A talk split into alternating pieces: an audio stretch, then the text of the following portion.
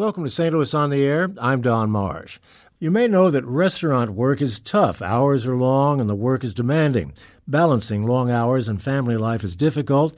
Our partners from Sauce Magazine have introduced us to two chefs who have found a way to restore personal and professional balance to their lives. They're freelancing. I sat down Monday with Sauce Magazine's managing editor Catherine Klene and Alex Fike, a pastry chef who has baked for several fine restaurants and is now the owner of Prioritized Pastries. Josh Charles left his job as executive chef at Blood and Sand to go out on his own. He is now a private chef and a consultant. I wanted to find out more about why Alex and Josh changed directions, but began with Catherine, noting that St. Louis's restaurant reputation is being burnished with another round of coveted James Beard Award nominations. The uh, James Beard Foundation released its annual list of semifinalists for its awards. The James Beard Awards, as I think most listeners know, is the Oscars of the food awards, essentially. They're national recognition from a panel of experts all over the country.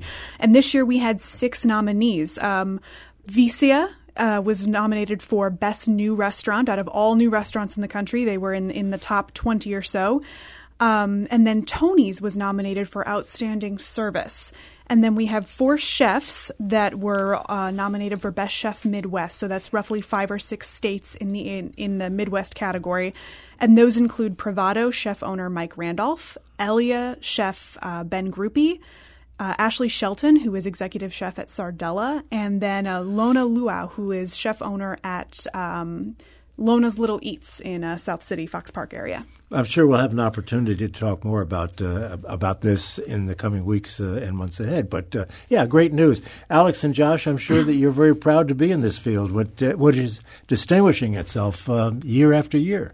Uh, I am. I've been a lifelong St. Louis resident, and it's been really incredible to watch the city and the culinary scene grow up at pretty much the same time I have. Beard Awards, Josh, are, are, are pretty significant. They are. There's a lot that goes into it and um, I really think that the Beard Awards are the best for like a non-biased and just really honoring the people who are taking care of the ingredients like they should be whenever they're cooking.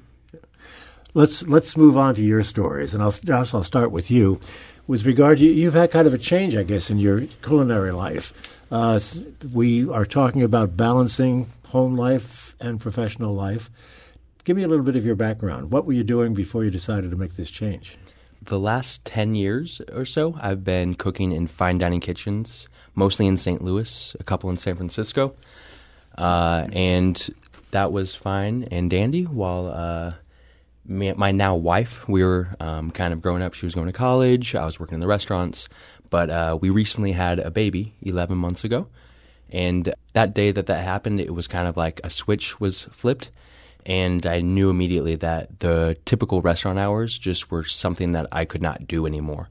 Um, I had been used to working Tuesday through Sunday, um, 10 a.m. to 11 p.m. at minimum, and I just knew that being locked into that restaurant wasn't going to be uh, cohesive for the hours um, that I needed to be there for my family. So I kind of took the last it's almost been a year now where I've been uh, figuring out what I can do to make money while still keeping my schedule flexible uh, and spending the time that I should be with my family. We'll get specific about what you're doing now in a moment, but let me turn to Alex and ask the same question. What what, what ha- was happening in your life that caused you to make the change? Um, well, I am the one that got pregnant.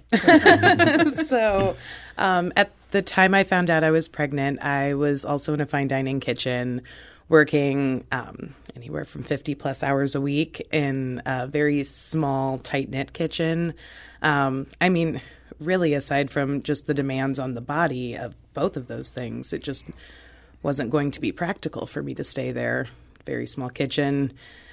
I don't know what you guys know about pregnancy, but you don't get smaller. So at some point, it was just going to get hard to maneuver around. Um, I decided then to make a change and go back more towards my roots. Um, I started baking for local coffee houses again and really getting more in touch with um, baking, home style baking, just kind of the the fundamentals that my grandma taught me, and found that I really enjoyed that. Um, after I had the baby, I gave another whack at fine dining, and again, the hours, the demands were just too much for me, and I mean, it just like you said, once that baby's born, a switch is flipped. You know, everything that you thought was so important up to that point just pales in comparison. So.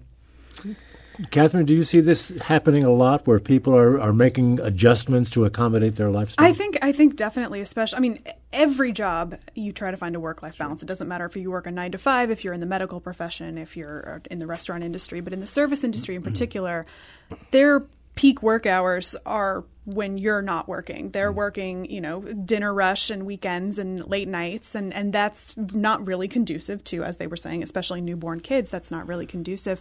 Um, and I see a lot of especially in St. Louis, I think a lot of chefs and restaurant owners have young kids, and it's really interesting to watch how everybody tries to make that work. I've seen people, you know, bring their kids into the restaurants with them, and it's really fun to see them just kind of hanging out at the bar or hanging out with the chef in the kitchen. Um, I know, Alex, you, the Libertine, where you, right afterward, you were like mm-hmm. going in after the kitchen closed at night, right? Yeah. So to accommodate, and I actually have a very similar schedule with what I'm doing now, but to accommodate everything, I was doing all of my prep work and baking overnights there.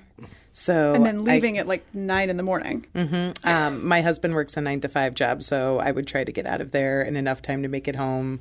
Of course, it didn't always happen that way. So, as you mentioned, there were more than a couple times that we wound up with a pack and play next to the Hobart, and uh, yeah, so she's she is going to be a kitchen baby. She's getting it honest. what are you doing now specifically that that is so different from the, the other? Um, well, really, aside from doing it all for myself and kind of making my own rules, it's not terribly different from what I had been doing. Um, I mentioned before getting back to my roots, and I found that that's what I really, really enjoyed. So I just kind of took that and expanded upon it and um, realized through doing pop ups and farmers markets that there's really a market for specialty baking that not a lot of people are capitalizing on. Um, vegan and gluten free baking, specifically, um, baking for just a wide range of allergens. Something else that I became aware of after being a mom is that there are lots of kids that are just going without or classrooms. You know, it used to be a big thing when I was a kid to bring cupcakes or something like sure. that in for my birthday. Kids can't do that anymore because of so many allergies. So, um, I, I, think the thing that struck me about what you're doing now that's mm-hmm. different than I think most people who maybe step out of a traditional restaurant life is I would assume that you would open your own brick and mortar, like your own bakery and your own storefront, and you didn't do that. You kind of went the the pop-up route and you mm-hmm. you did the farmers markets like you said and you really focused on specialty orders and custom orders and you do bake in a professional kitchen but it's Pai Oh Mai's kitchen it's not your space so Correct. it's it's a different model I think a lot of people would expect you to open a bakery of your own and I, I think it's interesting that you chose to go that direction instead of um, well, at the root of all of this, it's been about prioritizing my family mm-hmm. and my kid and I've been a part of opening restaurants. I've seen other people do it, and that's just the exact opposite of what I was going for. It's a bit of a time suck. yeah, um, it's a huge monetary investment. It's a great risk. Um, none of those were things mm-hmm. that I was interested in with you know a one year old at home. So I decided to make it work my own way, and this is how it works. Josh, what's your life like now? What precisely are you doing? oh, do you have an hour? so um, I'm essentially a freelance chef. I work with a lot of families across the St. Louis and Illinois side um, to where I private chef for them. Uh, kind of putting a new spin on that. It used to be whenever you became a private chef that you just worked for one family all the time, put dinner on the table for them. But I've kind of broken it up into smaller segments and chunks. So I come in, I grocery shop, I cook, I plan all their meals, and I uh, cook it in their house for takes me about three hours a week per family, and I have six families that I do that with right now, Monday through Wednesday. Uh, Thursdays and Fridays, I do recipe development for Metabolic Meals, which is a local meal prep company. Um, basically, I'm creating healthy meals that are going to be packaged and shipped all across the country. Um, they do a lot of volume, they service a lot of people. And then uh, on the weekends, I tend to be doing private dinners, in home events, uh, cooking classes, catering, stuff like that. Um, kind of just whatever gigs popping up, I'll go for it. I, I, can't get too personal here, but I have to ask: you have a family to support. Yes. Can you support it in a similar kind of fashion as you would have been able to do before, before you made this change? Yes. Um, so going back to kind of the opening up of a restaurant, uh, this model that both Alex and I are in uh, is conducive to um, the financials because we're not paying people to be there yeah. all day. Mm-hmm. Um, we don't have the overhead that a traditional restaurant would have, and I think that going forward, uh, especially for us younger entrepreneurs who don't have the capital to sink a quarter of a million dollars into open up a restaurant, mm-hmm. uh, this is a really great way to start out. Um, bending the rules, figuring out how to make money uh, in a small scale, very controlled, and uh, with just yourself. And then from there, if the business model is correct, uh, you're going to have to scale because you're going to have so much business. So I'm currently in that situation where every week I have a new family that says, Hey, can you cook for me? But I'd only have enough time in the day to cook for two families a day. So I'm currently looking to get a commercial kitchen space so that I can take on more clients, maybe hire a dishwasher. Um, and start bringing in the food from kind of larger vendors to cut down on a little bit of cost as well and from there it's going to be uh, just scaling up and getting more employees um, and servicing more families, which is ultimately what I want to do is help out these modern families who are busy, who uh, don't necessarily have the time to cook at home, but still want healthy, uh, delicious meals prepared for them like Alex said, uh, there's a lot of dietary restrictions out there. Uh, almost every single one of my families has something gluten free, no dairy. Uh, a lot of them are plant based. And it's just not really easy to get that kind of food around town without having to drive to specific points. Um, so, the I guess luxury of having this prepared in your home or whenever I get my commercial kitchen delivered to your home uh, is huge and honestly life changing for a lot of these families. They really appreciate it. Your basic growth then is based on need, not on speculation. I mean, so exactly. You're not, you're not it's not a crapshoot for you. In other words, exactly. I don't like to leave things a chance, especially whenever it comes to money. Um, my wife is a financial analyst, so uh, oh, wow. it's uh, it's not exactly easy to prove to her that uh, a, a, business will be successful through projections. So um, our kind of agreement is that I will prove it, I will show that I have the business, and then we'll scale accordingly. So it was interesting before before we uh, came on the show. We were all sitting in the green room talking, and even just something as simple as ingredients and how you get them to to plan for your business is so different this way. Like you guys know in advance exactly how many dishes you'll be preparing and exactly what the portions are. Whereas in a traditional restaurant, you sort of based on your projections for what your weekends usually have been like, you'll go from there. And it's it, it's a different way of doing things. Sometimes it has its own uh, disadvantages at times, as we were discussing, but it also you're not wasting money or mm, wasting product. You know exactly how much you need. Alex, what about marketing? I mean, you've got to get the word out, obviously, to uh, to build up a clientele. Yeah, um, that's actually been one of my greatest struggles. I think I naively thought going into this that, you know, I would just start baking and everything would fall into place. But um, yeah, marketing is a very real thing. I found the need for social media mm-hmm. to be ever and more present in my life um, which I kind of have a love hate relationship with. I'm not. It was great when I was just posting pictures of my kid all the time, but now it's you know part of work. It's something that you have to do. Well, well thank God for it. I mean, if you didn't Absolutely. have that, it would be really difficult and expensive. Yeah, very, very much so. Yeah, um, yeah I actually looked into a consultant just for my social media purposes mm. who wanted to charge like $300 an hour for mm. it. And you know, for a small business, as you're saying. Yeah, like Josh's eyes every, just got huge. yeah. I mind it as well. Yeah. Every penny counts, um, and we're constantly looking for ways to, you know, minimize the cost and maximize the value, and that's um, social media has really been helpful in doing that. Social media is actually what got my attention. I we uh, did a piece on Josh in this February mm. issue, and that's initially what got my attention to talk to him. Was he's always on Instagram and Twitter and Facebook and posting recipes and asking people what they think about this. And I was oh, just yeah, like, what, what are you, right? Like, what, what are you doing right now that that you are pushing yourself so hard on this on this platform? And so when I got a chance to chat with him, I was like, oh, you're doing like four different things. That's why you're you're all over the place. But it, it was interesting because in our conversation um, before the piece came out, you were saying that this wouldn't have worked ten years ago.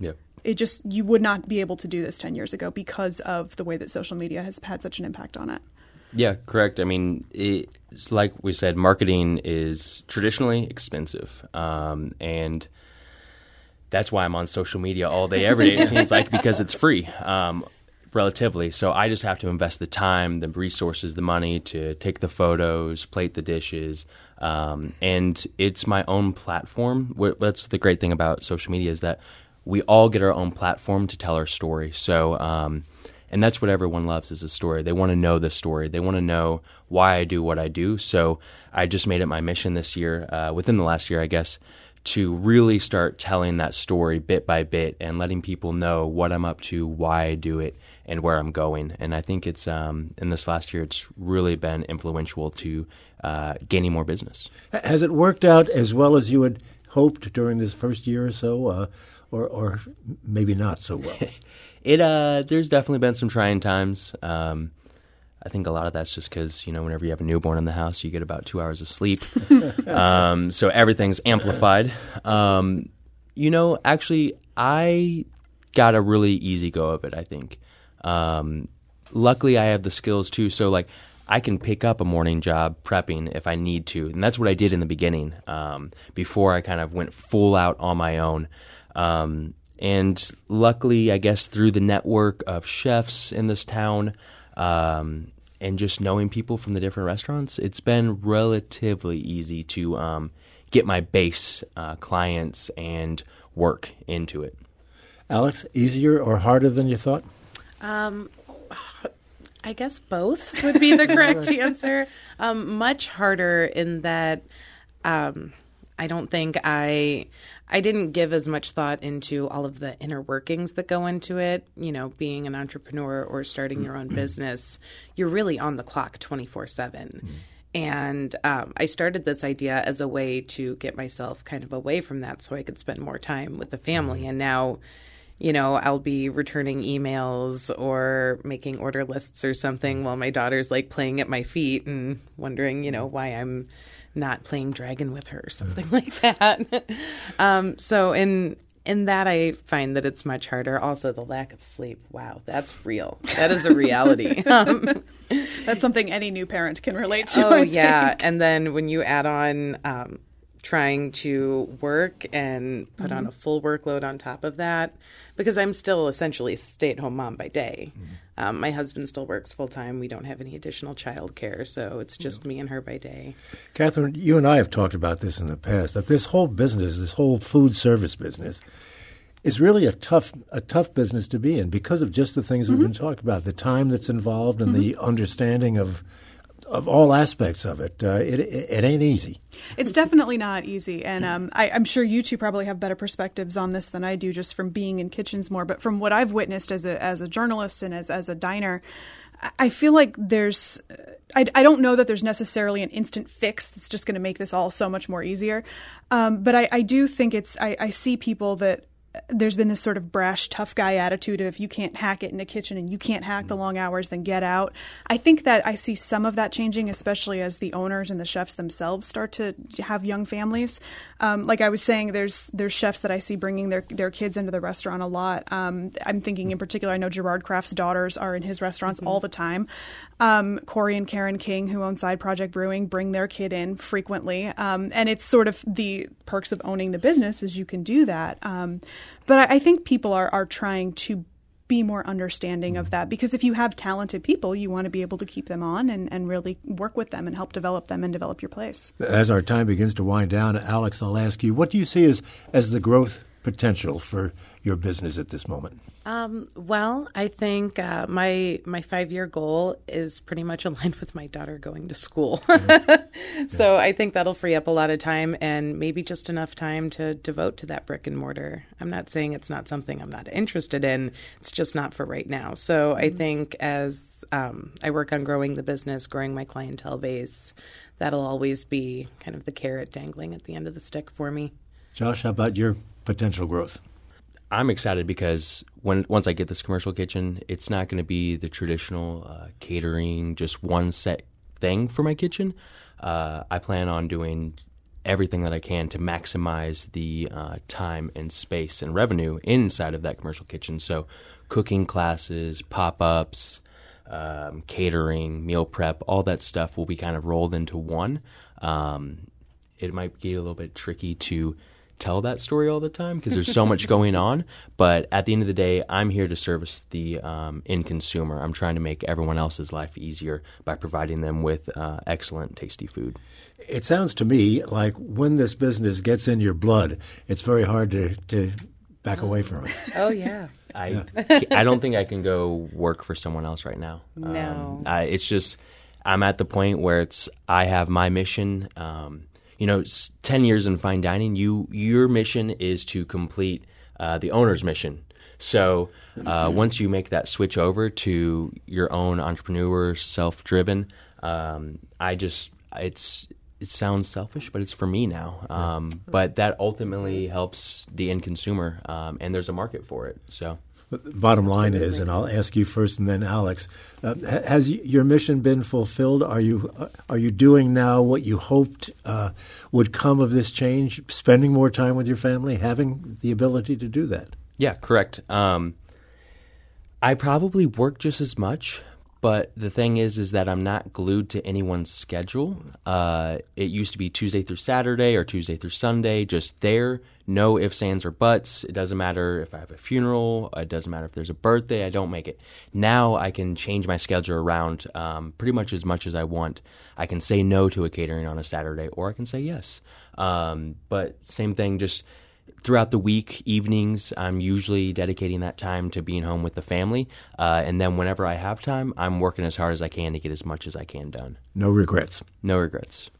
Alex, I have to agree with your sentiments exactly. I mean, it's fantastic being able to say no to somebody for a change. Um, I mean, of course, you always have to watch out for the bottom line, but at the end of the day, my bottom line really revolves around my daughter, and I get to spend all my time with her. So, um, yeah, I'm still creatively fulfilled, and I still get to play with all of my fun ingredients and make delicious treats, and I get to wake her up in the morning and put her to bed at night. I mean, it's hard work. I'm tired all the time, but I can't imagine a better life for myself. So, we'll we'll put contact information, by the way, on our website so folks can uh, understand how they can easily and quickly reach you guys if uh, they need your services.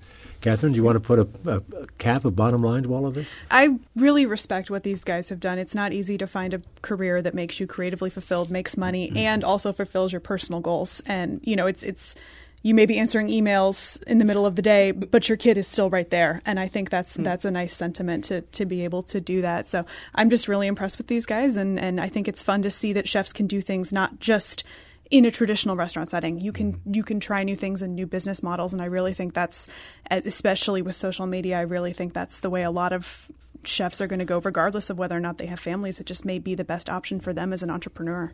Thanks to Catherine Klene and Sauce Magazine, Alex Fike of Prioritized Pastries, and Chef Josh Charles.